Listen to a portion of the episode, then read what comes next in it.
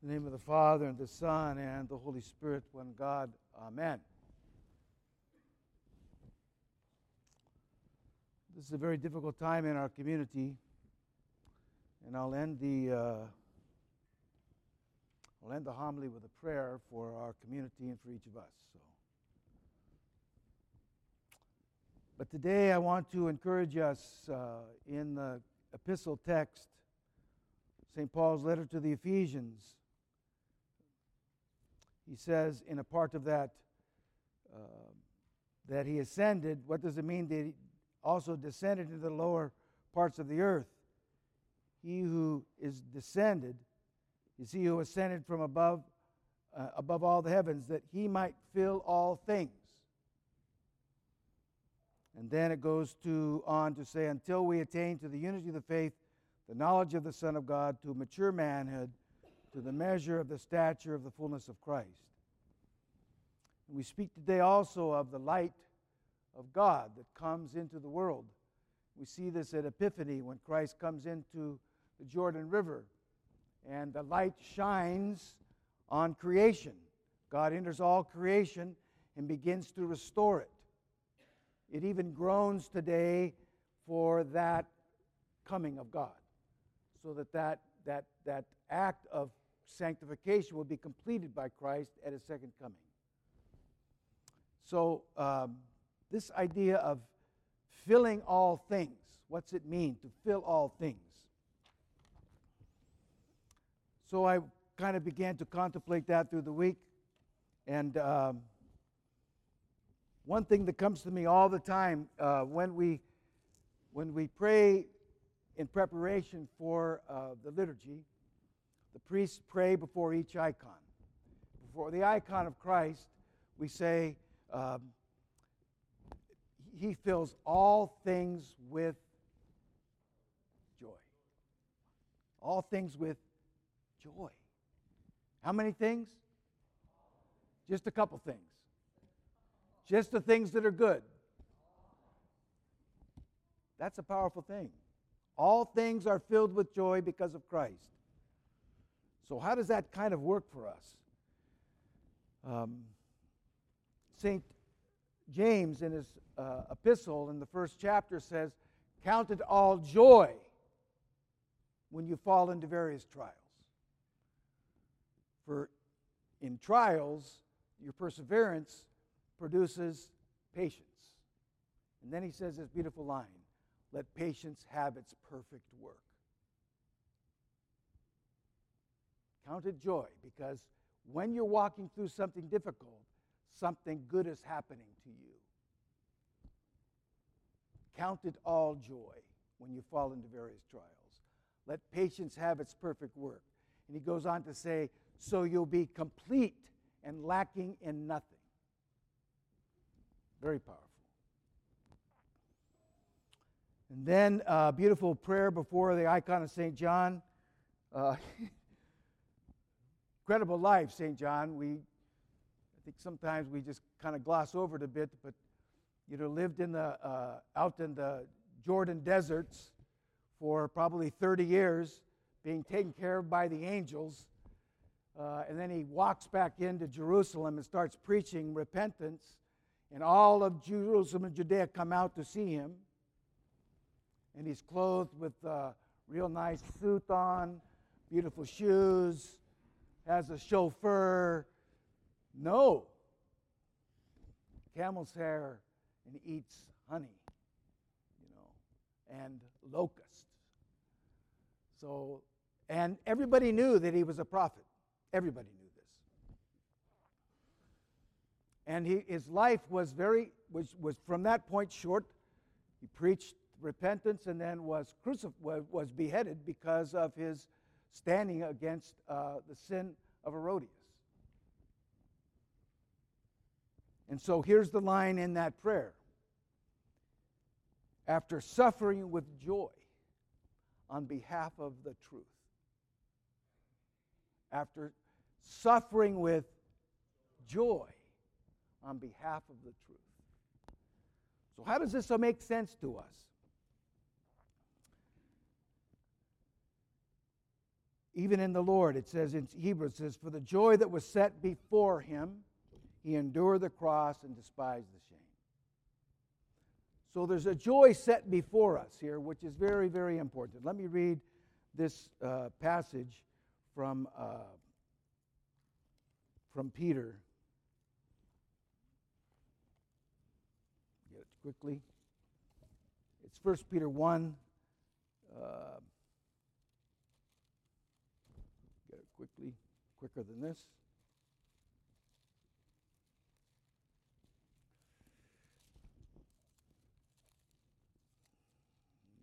Okay, 1 Peter 1.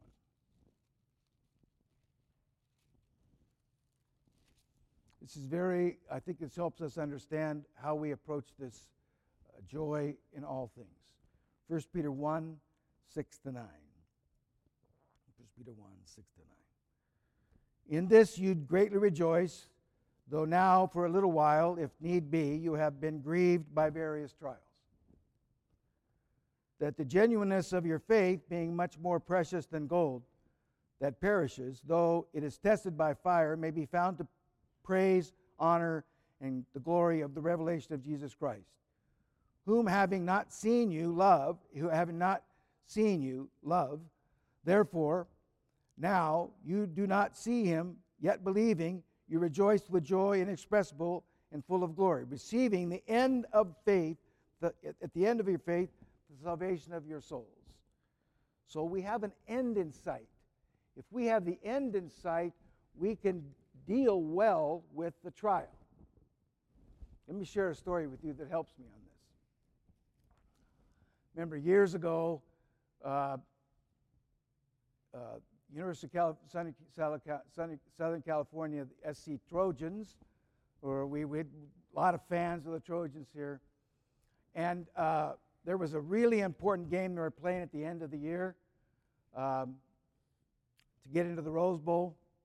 And uh, it was a nip and tuck game all the way down to the end, and I wasn't able to see it because I was doing something important. More important than that. So Dan, Dan taped the game, and I talked to him. I said, "Did you tape that game?" He said, "Yes." I said, "Let's go watch it." And so, in the game, SC finally wins the game at the the last play of the game. They win it. So all along the way, every time they made a mistake, it was like, "Well, that's okay." Why? Because we win. That's the that's the joy. We win. We win. All the stuff we have to walk through. What's the end? We win. Joy. So it was interesting because all during that game it was like, oh gosh, look at that. They fumbled. They fumbled. oh, this is great. It's like, oh, but we won. We won. It's okay. It was like, this was the greatest game I ever watched. It was one of those games like every play meant something, and it was like, oh my gosh, I don't know if I can handle this. But we win. Can you handle it? Yes. Why? Because we win. Wow. That's why John could endure it. That's why the Lord endured the cross. Right? That's why joy fills all things, because we win. Know that. Have confidence in that. Step into your trial knowing victory is at the end. God will help you. You know, it may last longer than you want, but God will help you. So I encourage you in that. And then we also hear in the scriptures that he fills all things with goodness. Romans 15, 14. He fills all things with goodness, which I think we could see as moral excellence, benevolence, and mercy. What that means for us as Christian people is that we can take the high road. We're encouraged to take the high road because He's filled us with goodness. You know, part of that's a great example of goodness is when the woman was caught in adultery and what's the punishment for a woman caught in adultery? What did, and the Lord judged this, judged this circumstance. And what did he say? He's without sin, cast the first stone. Goodness. And they all went away, right? Goodness. Take the high road. You can take the high road in life. What happens when somebody offends you and just and offends you over and over again? What should you do? Forgive them. How many times? The Lord says 70 times 7. You know what that means? Forever. Take the high road. You can take the high road. You have goodness in you. Take the high road. I remember one time, years and years ago, I was at odds with somebody and we were in this argument. And uh, I remember I was watering my lawn and I saw him coming down the street. And I had my guns loaded, baby. I was going to just blow him out of the water because I all night I had thought about the argument, and all day I had thought about the argument, and I knew I could win. And so he was approaching, and I'm watering the lawn. And I said, uh, and right at that moment, the Holy Spirit came and said, accept his accusation. No, I have the argument. I can win this. I can win this one. This is a piece of cake. He says, accept the accusation. So he came by and he said, You know, brother, I, I forgive me. This whole thing's my fault. You know what his response was? No, it's my fault. Forgive me. High road.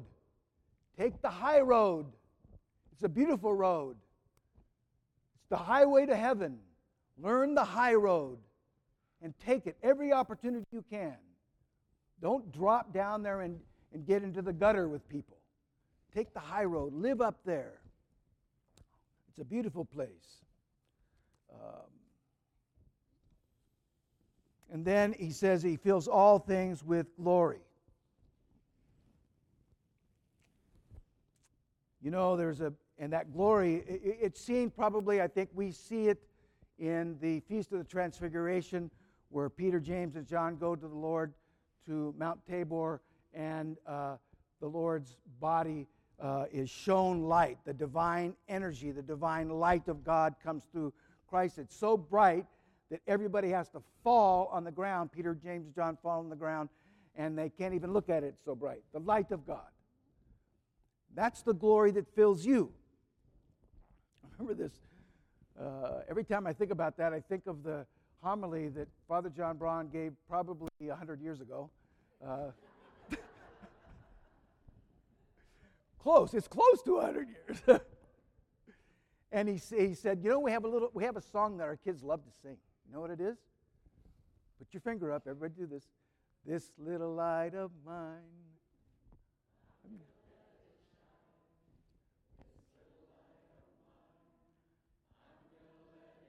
Stop. It's not little. It's not little. I remember this, it's like it's yesterday. It's not a little light. It's what? The light of God. Yes, we may just show a little of it, right? But what's in me? The fullness of that light. It's not a little light in you, beloved. It's the light of Christ that illumines all things, the light that shines in the darkness. You know, you see it and feel it sometimes in you. You're in a dark place in a difficult time and you feel the light coming into you. Take advantage of that. Understand that that belongs to you. That's a gift God gave to you. The light of God in you, that transfigured light. It trans, it, that we see it transfiguring Christ, but it's there to transfigure us, to change us. So, and the last thing, one of my favorite books of the Bible and one of my favorite verses in the book, Ephesians chapter 3. Um, very powerful statement here. So, what are we filled with? It's all these things filled with joy, we're filled with goodness. We're filled with glory. And then he says this that Christ may come to dwell in your hearts through faith, that you, being rooted and grounded in love, may comprehend with all the saints what is the width and the length and the depth and the height, to know the love of Christ, which passes all knowledge, that you being filled, you being filled with all the fullness of God. Now to him who is able, exceedingly abundantly above all that we ask or think, according to the power that works in us, to him be glory in the church by Christ Jesus through all, all ages, world without end. Amen. So we see that all that's in us is the, it's the fullness of God in us, that, that life of Christ in us. Live in that, live that way. Live in, in that life. Live in reference to Him in you. You know, if we did that, life would be, we'd, we'd do pretty well, right? If we lived in reference to God in me, what I think, I want to put my thoughts next to Him. I want to put my words next to Him. I want to put my actions next to Him? So we, we should be operating from inside out, right? Inside out. All the fullness of God dwells in us, inside out. So, God help us today as we conclude our celebration of the Blessed Epiphany. And I'd like to uh, conclude also with this prayer for our community. So, if you please stand.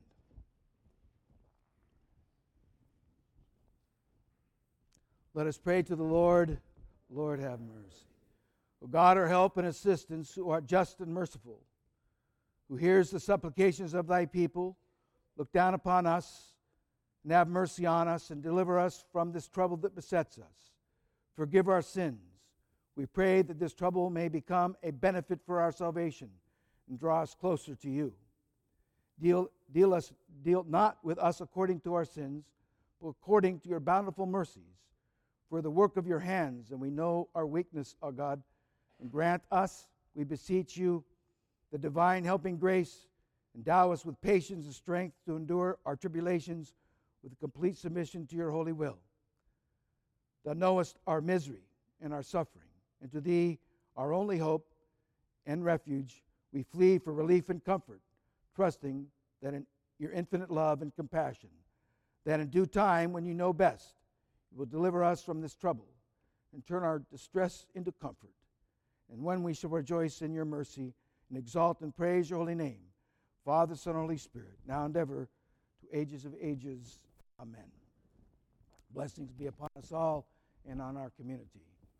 Remember, we offer this liturgy not just for us and those here, but for those in our community and the whole world.